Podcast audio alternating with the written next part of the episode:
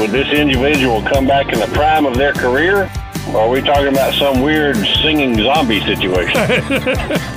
No, I don't think anybody wants to see a country legend zombie performing. Well- except maybe you. You might want to see that. no, I, I don't want to, and that's why I wanted to clarify. Yeah, no, no. We're talking about coming back in the prime of their career, okay? I know I'm going to regret this. This may be tomorrow's trivia question as we get closer to Halloween.